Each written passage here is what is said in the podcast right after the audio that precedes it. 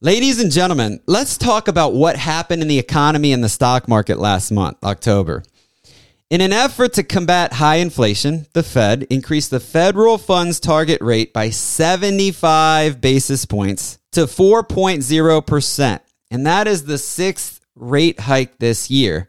Now, there's a lot more work ahead, and the Fed anticipates ongoing hikes until they reach monetary policy that is restrictive enough to return inflation to 2% over time. That's kind of the sweet spot they're looking at.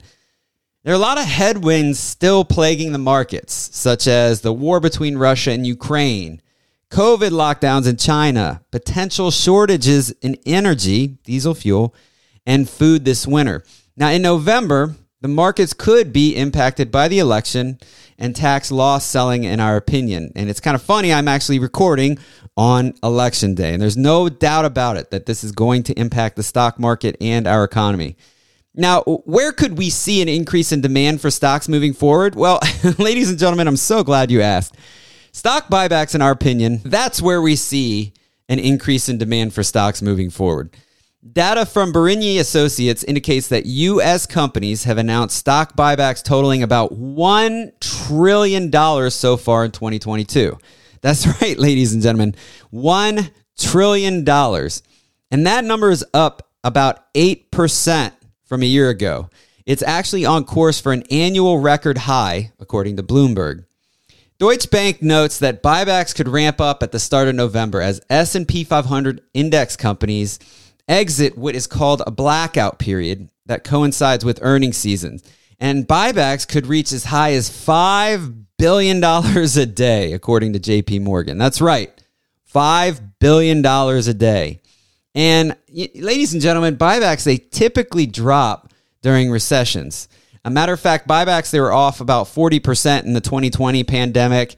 They plunged by 60% at the height of the 2008 2009 financial crisis. What about foreign equities? Well, their valuations appear to be more attractive than here in the US, for example, the S&P 500 index, but their relative performance it has not rewarded investors in recent years. The strong US dollar has not helped in our opinion, and we believe that could change in the years ahead. Now, what about bonds? Higher quality bonds continue to be negatively impacted by the increasing interest rates. High yield corporate bonds appeared to get a boost from the risk on trade in the stock market in October. As things stand, there are a couple of factors reflecting resiliency in the speculative grade bond category, such as below average default rate.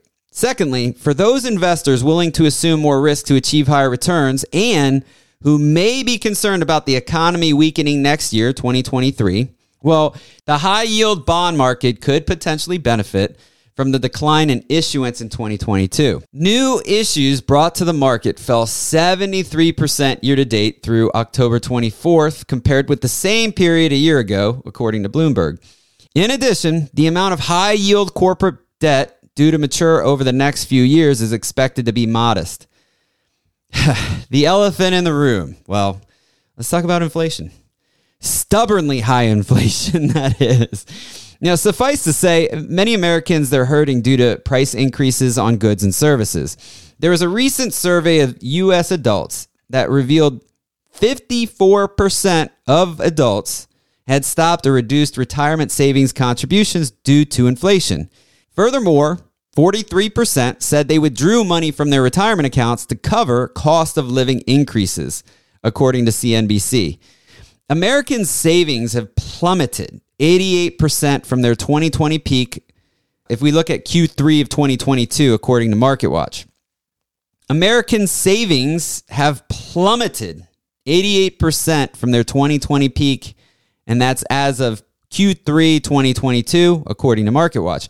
Credit card debt rose 13% in the second quarter of 2022, and that is actually the largest annual increase in 20 years as consumers are starting to struggle to pay for necessities. Now, election day is today, and I hope you get the chance to get out there and vote. This year's election will bring results for key Senate, House, and governor's races from all over the country. Plus, you've got the local legislative races and much, much more on those ballots.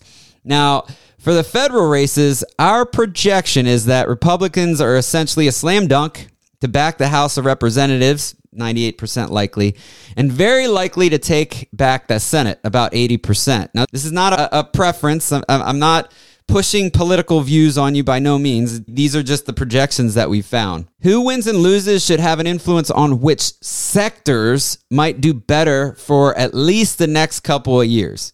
But expecting a quick and broad end of the bear market is it's just expecting too much. So,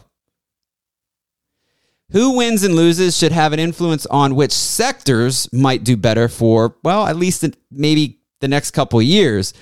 But, ladies and gentlemen, expecting a quick and broad end to the bear market, well, that's just expecting too much. And the same goes for a rally that might materialize if and when the Fed stops raising short term interest rates next year. Yes, investors might bid up stock prices initially in relief, but that rally should fade as well. Ultimately, the stock market will be dominated not by election results, but by fundamentals. And this is why my clients work with me to navigate through all of this noise. Higher interest rates, they have been the key headwind for stocks this year. And next year, my team and I think it's likely to be weaker profits as that sugar high of stimulus fades. The election results are, well, they're unlikely to have an effect on interest rates or corporate profits in 2023. Remember, we said certain sectors will benefit. Meanwhile, President Biden, he is very unlikely to start cutting tax rates, government spending, or regulations that impede energy production. Vetoes and executive orders, well, those are probably more likely. If you like one political side or another, we're sure today will give you reasons to cheer or jeer. but don't let your personal political preferences cloud your judgment. My team and I think the bear market is further to go and we think a recession is likely in the next 18 months, no matter what the outcome. Thank you so much for listening to uh, the monthly market update here on Dad Sense. Be sure to check out our other episodes that air weekly. We talk about all kinds of financial topics, and we'll see you next month for another market update.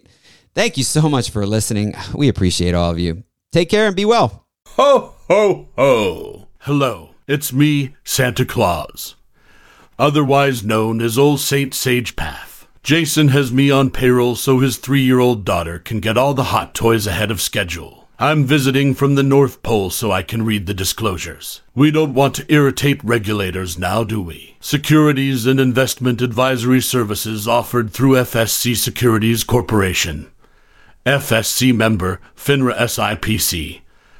FSC is separately owned in other entities and or marketing names, products, or services referenced here are independent of FSC. Jason Fuchs, Amber Fuchs, and SagePath Financial Advisors are unaffiliated. Ho, ho, ho!